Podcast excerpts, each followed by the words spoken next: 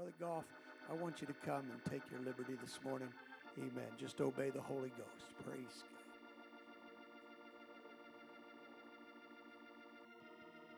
Praise the Lord, everybody. Amen. I'm so glad to be among His children and to feel the presence of God that we feel here this morning. Amen. I believe it's just going to get richer and deeper and fuller.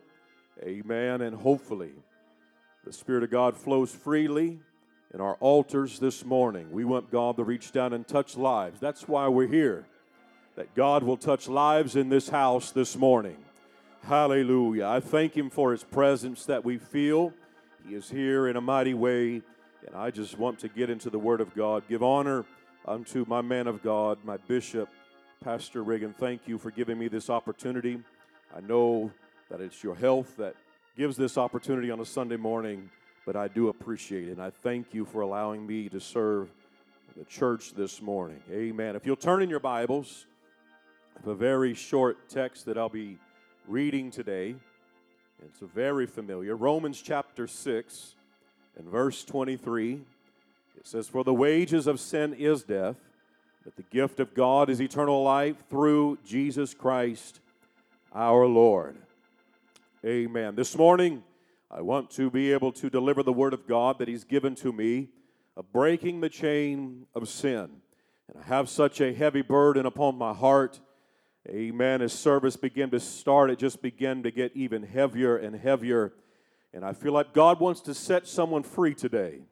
That's why we've come, right? To help each other, to let the Spirit of God move and allow His presence to come in and let Him do the work. Amen. If we can lift our hands and ask God to allow us to enter into His presence even deeper, allow His Word to speak to the needs in this house today. Let's talk to Him. Heavenly Father, we thank you, Savior, for what you have done thus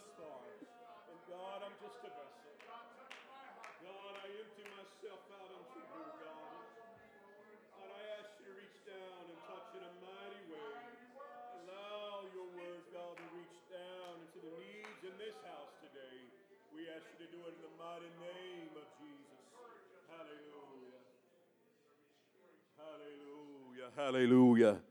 Amen. You may be seated. Hallelujah. Hallelujah.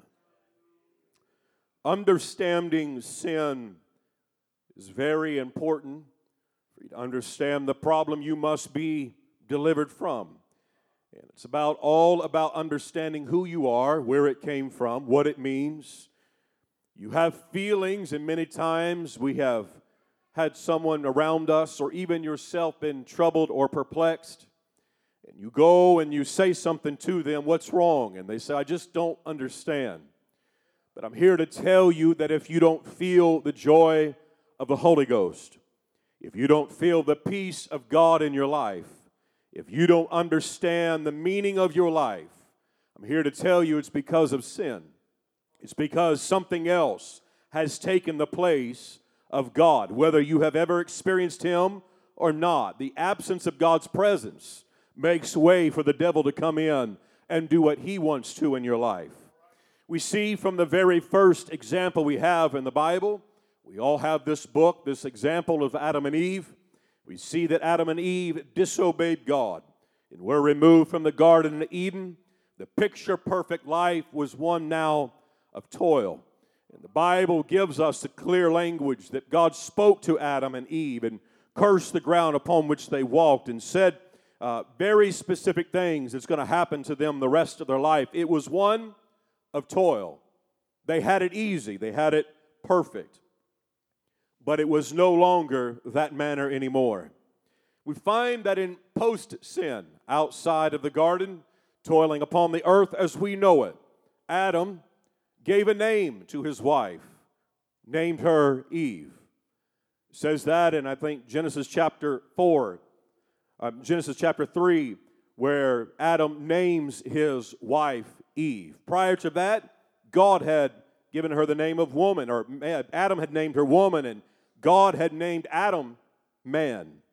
And I guess that'd be a good question for you, Bishop. Who named Adam? Doesn't say that God named Adam. And I've tried to look and read. I don't know if it's the authors. I'm not sure if the correlation between man and Adam in the language, how that correlates. But we do understand that outside of the garden, we find that Adam named his wife Eve. Now, there's a lot to unpackage from this very first sin that has affected every one of us here today. There's a lot that could be said about this example, but there is something that happens in this life of sin. We get labeled, we get called something. We are a sinner saved by grace. But there's something more that happens to our lives and from those around us. We find that the people around us begin to label us and give us names that correlate our lifestyle in the past to who we used to be. They give us little nicknames. Remember, me and Joey, we used to run and we would do this and we would do that, and you're always known as some name. The world will give you a label. The world will put its stamp upon you, its stain of sin. But it is only by the grace of God that the blood of Jesus comes in and washes away the stain of sin. But the world wants to keep that name upon you. And they want to call you by that name. And they want to hearken back to those memories and those things that you've done. And you have to tell them, listen, I don't do that anymore. I'm not the same person. You can't just walk away from it.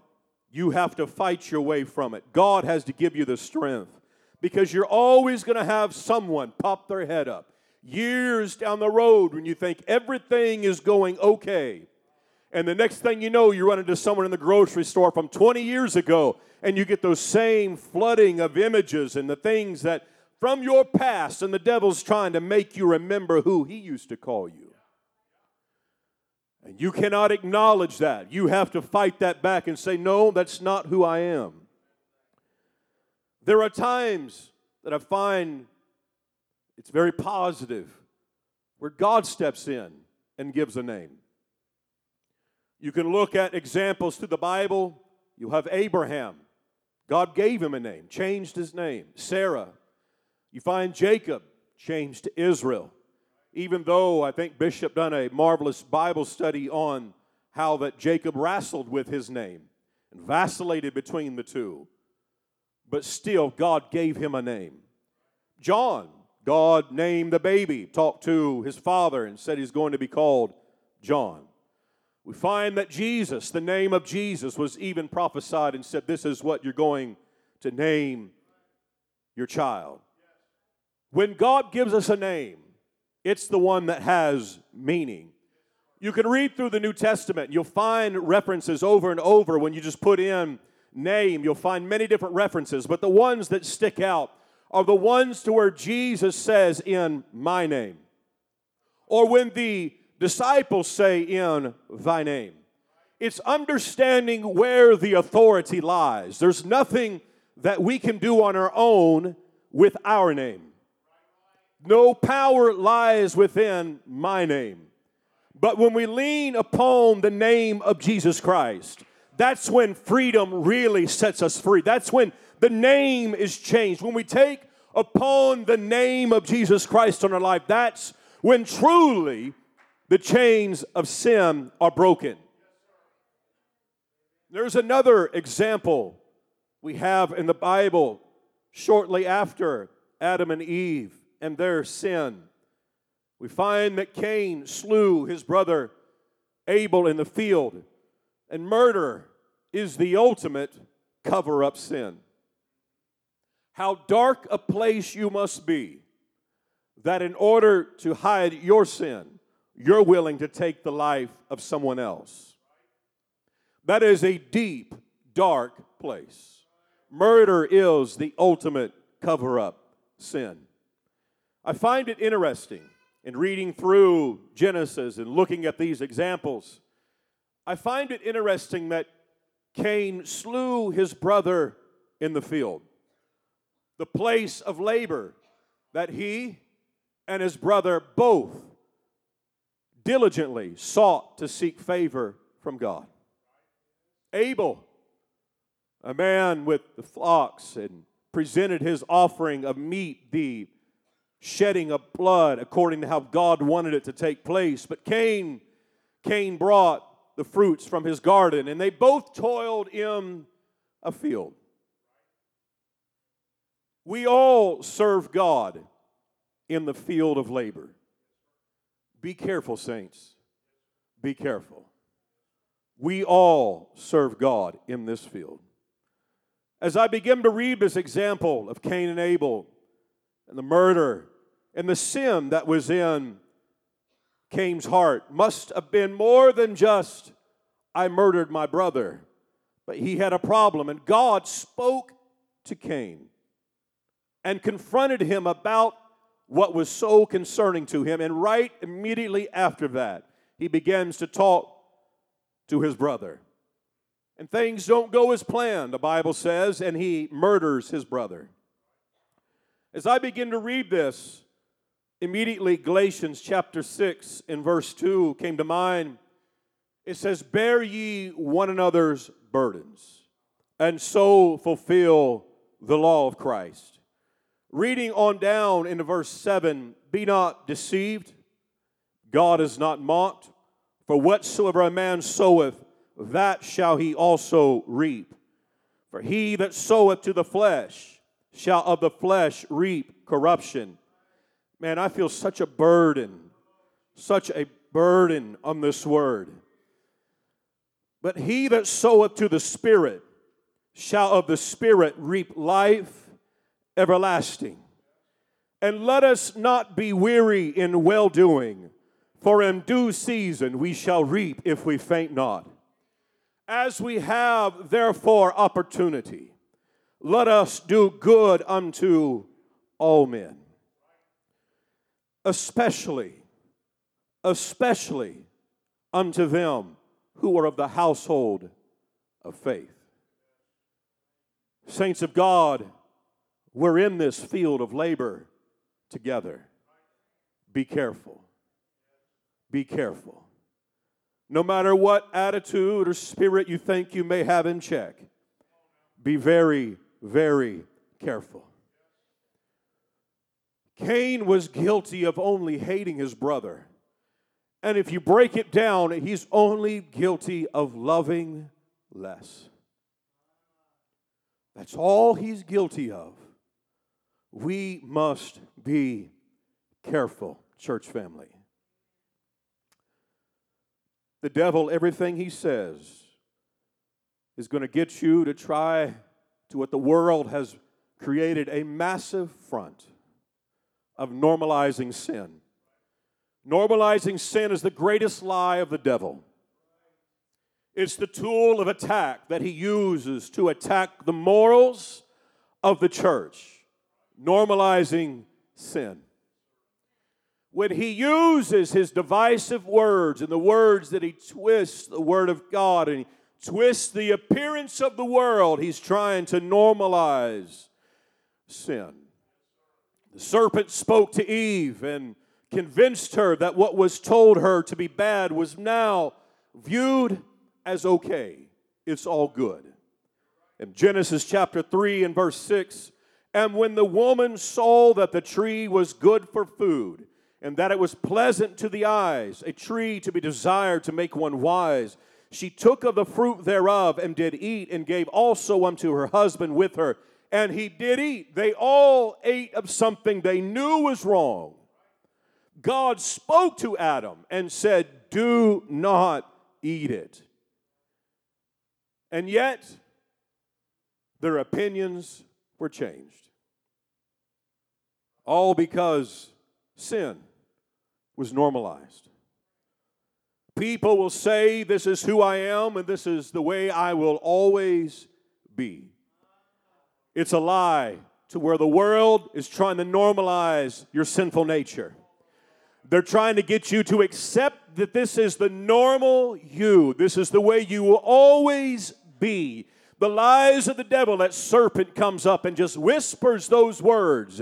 And he may use loved ones around you, the environment around you, to convince you this is who you are and you have to stay this way.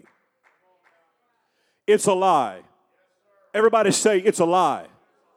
You have to believe those words. They are a lie from the pit of hell. Just because someone tells you it's okay to sin does not mean it's okay to sin. There's a study that was done on debate.org, and they reached out and they did a survey and asked this question Should lying be accepted in special circumstances? 56 people answered the question yes. One responder said, While the idea of absolute honesty is charming in its own naive way, a well placed lie can help a lot of people. That is how cheap truth is viewed. If I can help others with my lie, if I can be self serving, if I can serve the interest of me and those that I can get to get on my side, it's worth telling a lie. What a lie from the pit of hell. You'll find it that politicians, media, and people with a platform to speak and influence others, they want everyone to believe the world is just as evil as they are. You know why? Because when the cover is blown, they can say, You are no different than I. Who are you to judge? And they use it as a mechanism.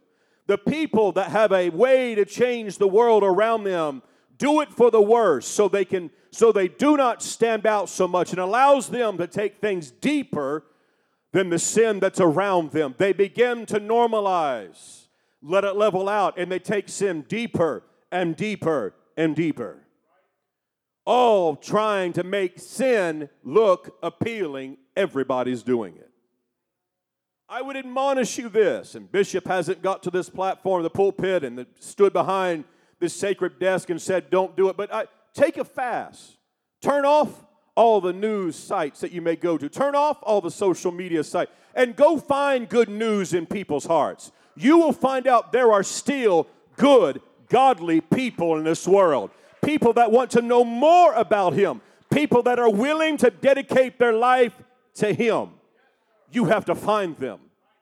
You have to go ye therefore, and you have to go into all nations. And it tells us to go into the highways and the byways and to compel them. You have to be careful about the people that try to normalize sin Isaiah chapter 5 and verse 20. It says, Woe unto them that call evil good and good evil, that put darkness for light and light for darkness, that put bitter for sweet and sweet for bitter.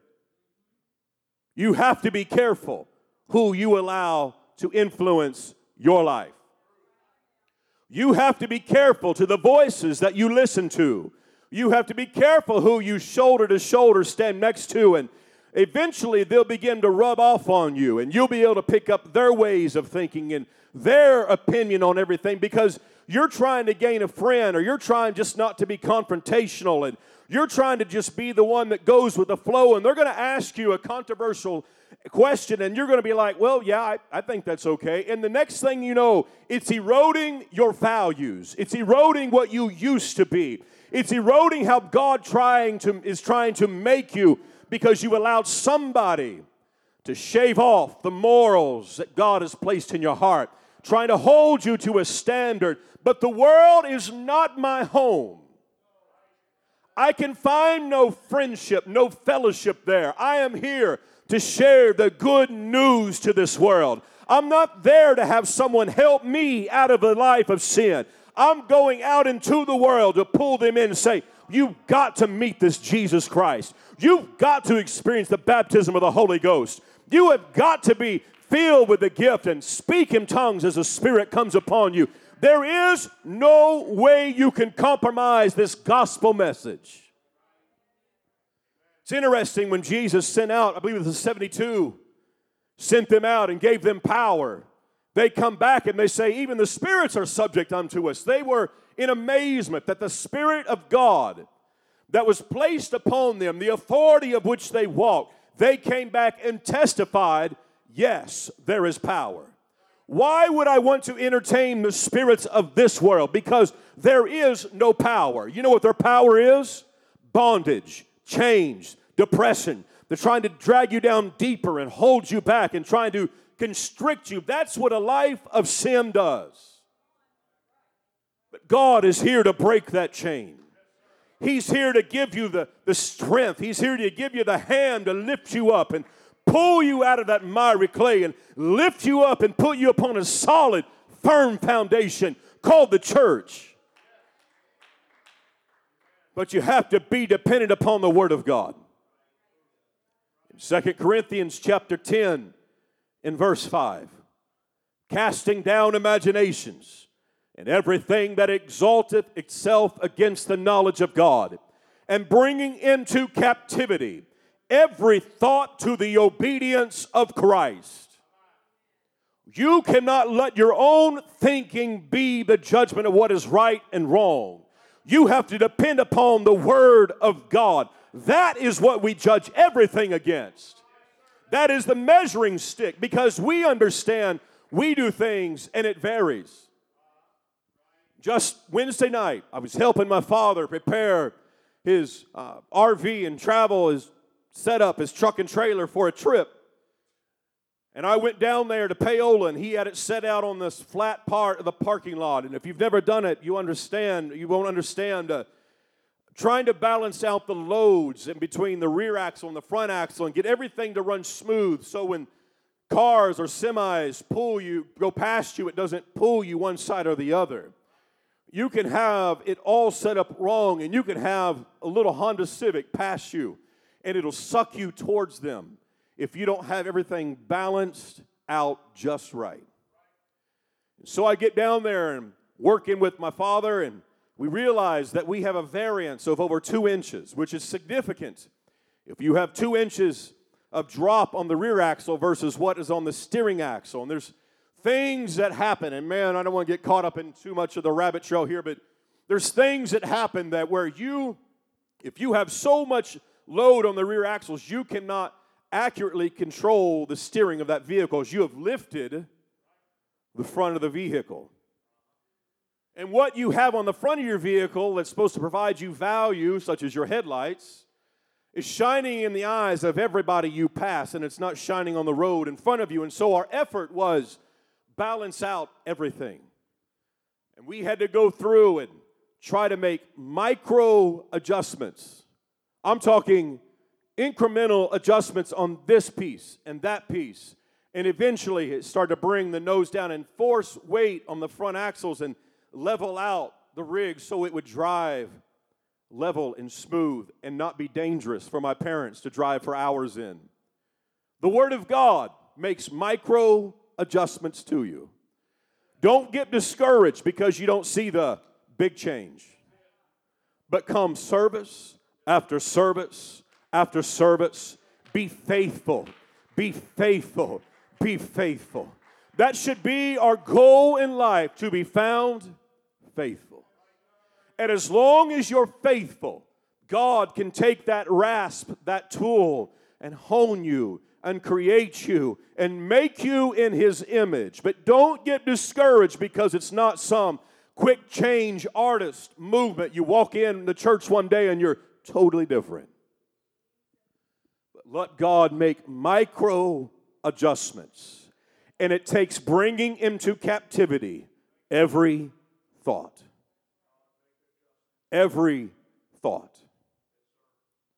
We ask ourselves, why is sin appealing? It's because it is our nature.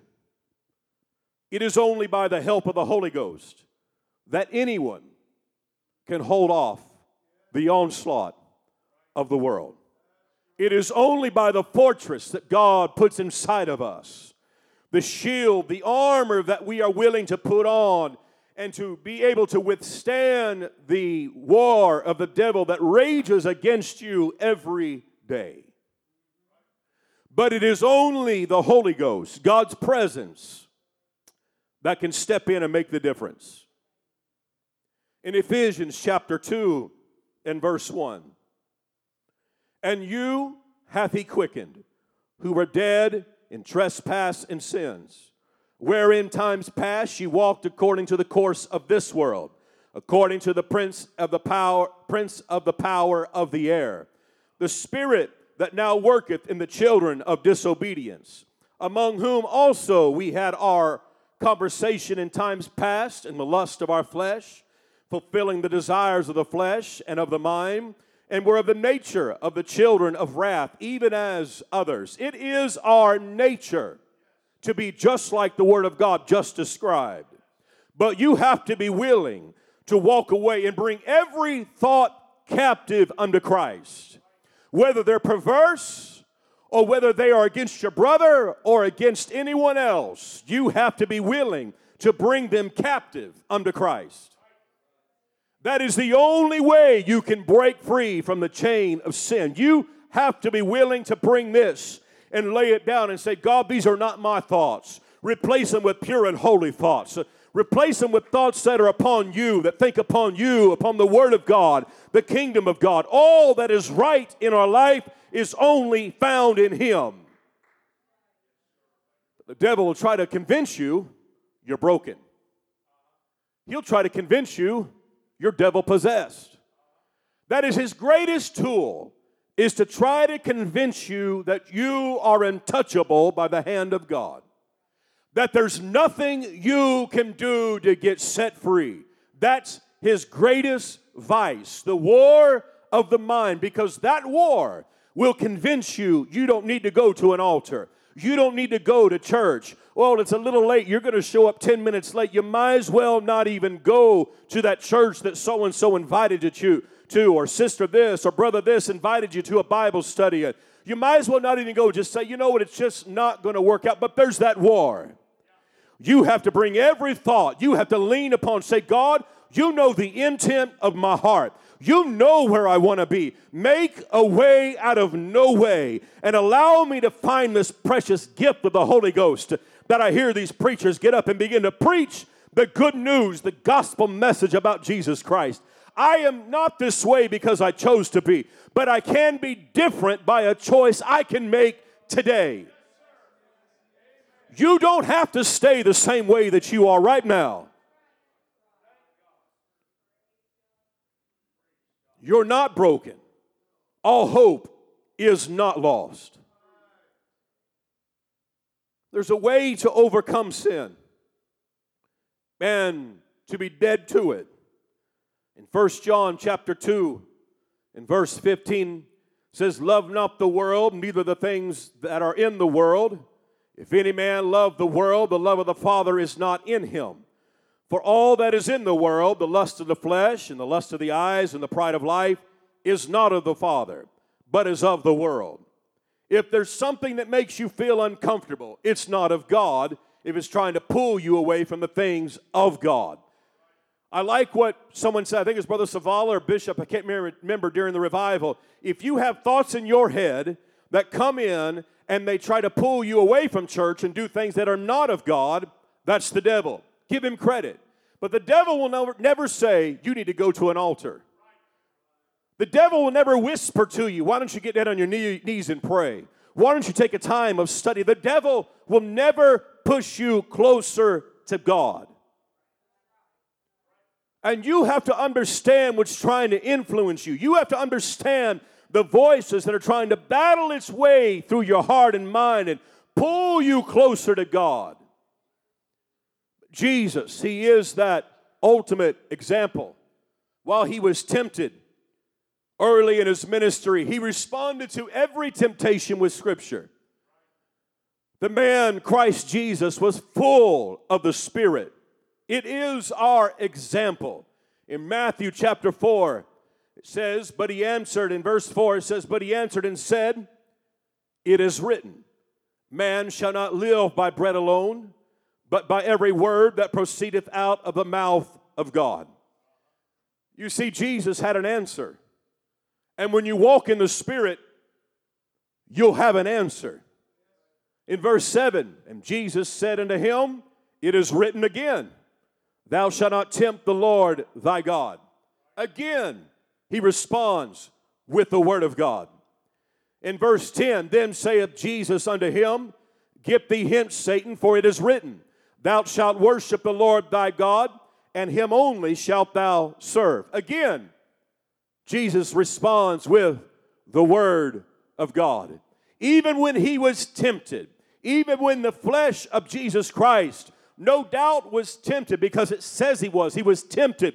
Likewise, in all points, he, he knows what we go through. He yet, yet he still knew no sin.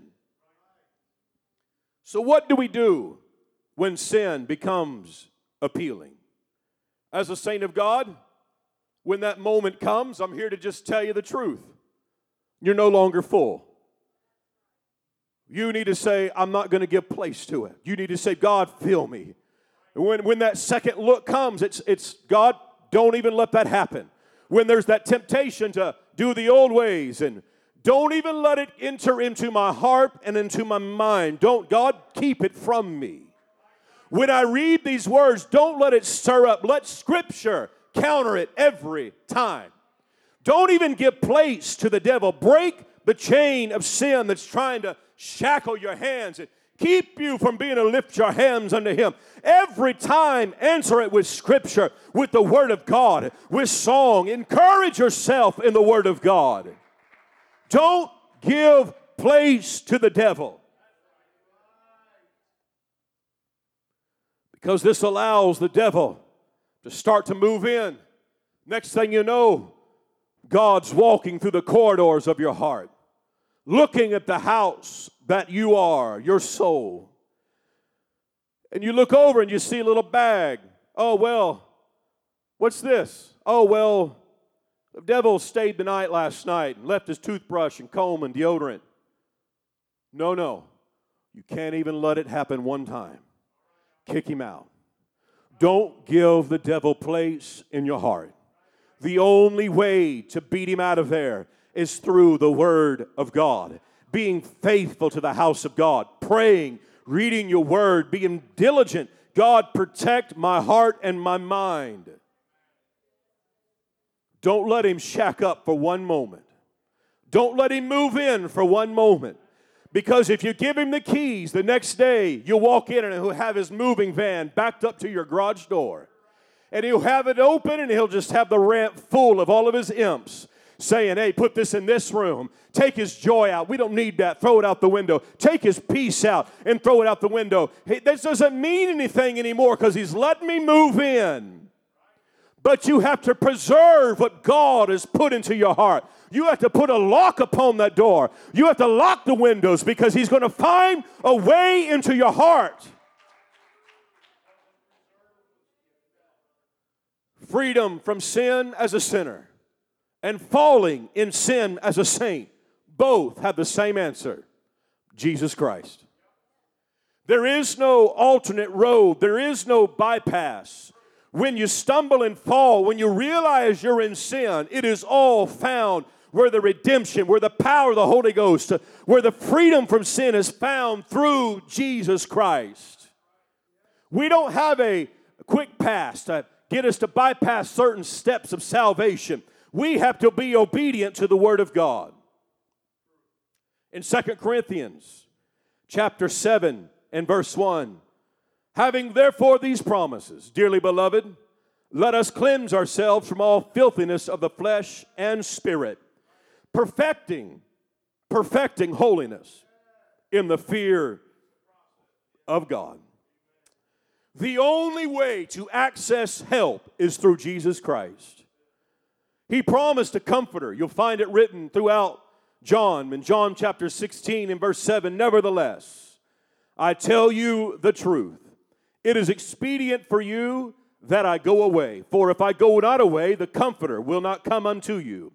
But if I depart, I will send him unto you. In John chapter 10, in verses 9 and 11, Jesus is making it very clear that he is the only way, he's the only door of which you can go through to enter into his kingdom. It says in verse 9, it says, I am the door. By me, if any man enter in, he shall be saved and, and shall go in and out and find pasture. And the, the thief cometh not but for to steal and to kill and to destroy. I am come that they might have life and that they might have it more abundantly. I am the good shepherd. The good shepherd giveth his life for the sheep.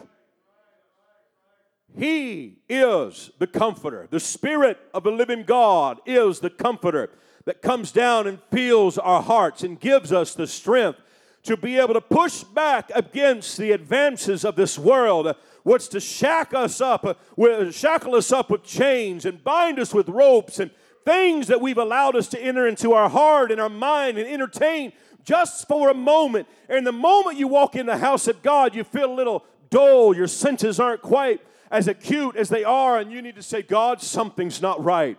I've allowed something to short, uh, to take off the, the, the influence of the Spirit in my life. God, I need you right now in this moment. I need you to reach down and touch me.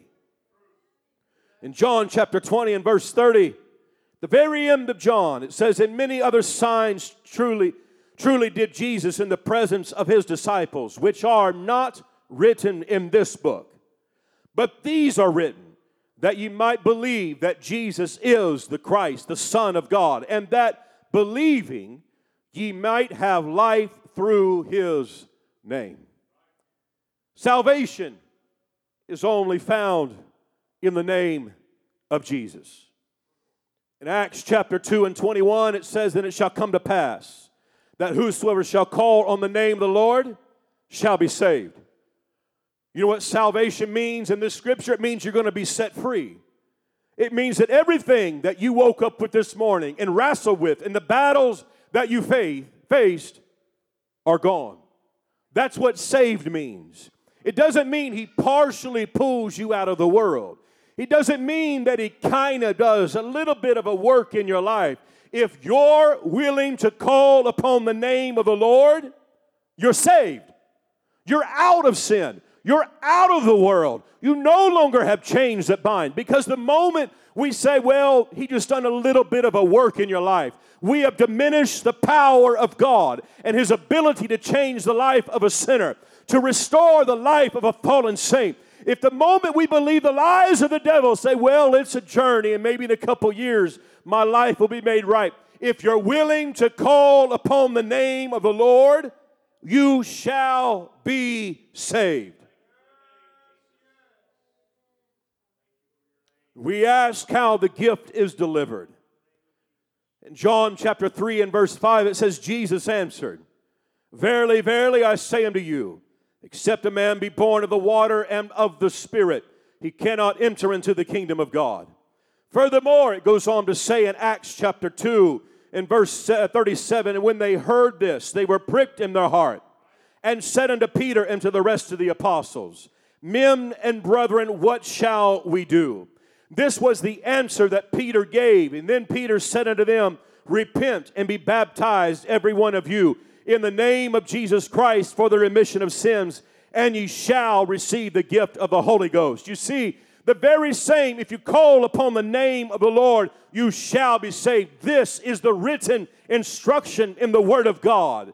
And you know what? Every step is available this morning for you. You can come to an altar and repent of your sins. You can get in this baptismal tank and have your sins washed away in the name of Jesus. And in this very house, God has proven time and time and time again that He will fill you with the gift of the Holy Ghost. This is a promise that is fulfilled in this house. It's not somewhere else. Freedom from sin is not found somewhere else, but it's where truth is proclaimed in this house. You see, in closing, if the musicians would come to clearly convey the responsibility of the hearers of the gospel of Jesus Christ. The Bible is full of examples that relate to man, and to make it even more pointed, that relate to you. Because he gave us examples time and time again. I will not read the scriptures for the sake of time, but he compels us to do this walk after him, follow after him, draw nigh unto him, to drink, to thirst, to understand the climate of our heart, whether it be cold or hot or lukewarm. He gave us the example of light. And there were so many other examples, but the point that God is trying to make is we know how to find him. We know how to know him. We have to walk after him. We have to put action upon ourselves. If you want to be free, you have to do something. The gospel is not hid. The gospel in the New Testament talks about it. It says the mystery has been revealed. And what I just gave you in Acts chapter 2 and 38 and 39 is the gospel of Jesus Christ. The mystery has been revealed. It was God in the flesh, dwelling among us, becoming the ultimate sacrifice. But you have to do something. I ran across a story some time ago. It's not a new story, but I read this story about a young man that died in a blizzard at the age of 25. An Israeli. He had been in the Israeli military, served his country.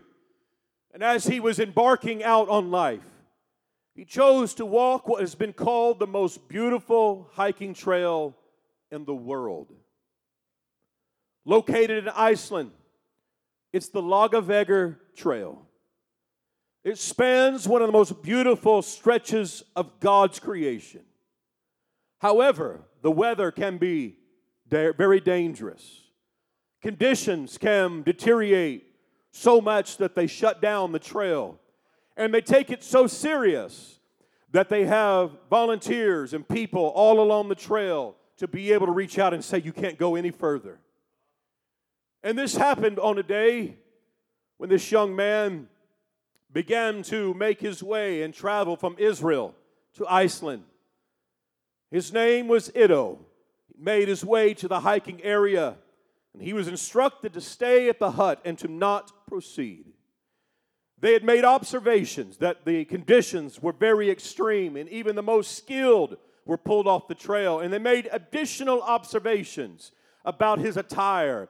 He's wearing lightweight shoes, he's wearing cotton clothes. Cotton kills because it holds the sweat and will freeze you to death, it does not wick away. But he believed he could handle the weather conditions. And after he had been admonished at the age of 25 by those that had been and lived on that trail, and he had been admonished, do not go out. They thought he was going to go put and stow away his backpack. Instead, he reached out and went on the trail on his own. Realizing that after a while of hiking, he become lost, he reached out to emergency personnel and then called his family back in Israel and let them know that he was lost. And the connection kept failing because of the storms and where he was at. And he lost communication entirely from everyone. Search efforts began with highly skilled people from the area. But he was not located until it was too late for him. He ignored everything, every sign, every expert even the conditions around him.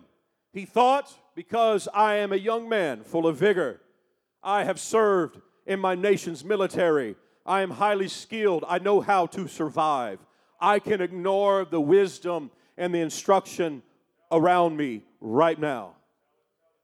You see, his family then went back and placed a plaque that is made out of a mountain of black lava stones. And upon that mountain sits a plaque that says, In loving memory of Ido Keinan, who passed away in a blizzard, so close to the safe hut nearby, yet so far.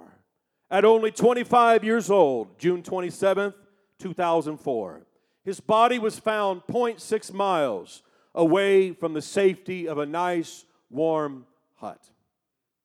His last words to his mother as he departed to go on this trip was when she asked him to take care and to stay in touch. Where, Mom, what are you worried about? I'm going to one of the most beautiful places in the world. Six weeks from now, I'll be back from Nir and Inbar's wedding. Those were the last words that he uttered to his mother because the place was beautiful.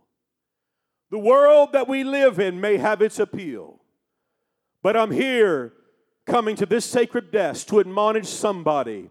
Don't let your eyes settle upon the wealth and the appealing things of this world. It is only for a season. And you can only you can say, "Oh, but it's just for a short period of time. Let me do my things, and when I come back, I'll be able to help the church." Don't let those be your last words. Sin is never worth the risk. Romans chapter 6 and verse 23 For the wages of sin is death, but the gift of God is eternal life through Jesus Christ our Lord. The just payment for sin is death. However, God has a gift that He paid through the life of Jesus Christ, the sacrifice of the innocent life. Jesus Christ paid it all. Don't let the last words ring upon your ears of, I'm just going to go out for a moment. I'm just going to entertain this spirit for just a moment. I'm just going to have this attitude for a moment. I'm just going to keep these chains on my wrist for just a moment. How far are you from safety? I could pace it off to your pew today and count how many feet you are from an altar of forgiveness. How far are you willing to just lay it all down and say, I'm okay? This is a beautiful place I'm going to.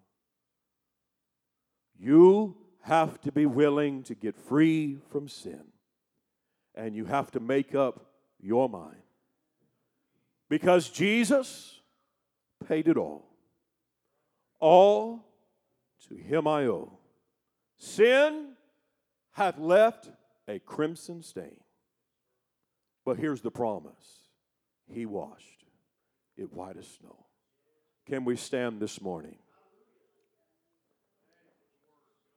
I invite you to don't be held back by the feet of distance that keeps you from being free from the spirit of this world.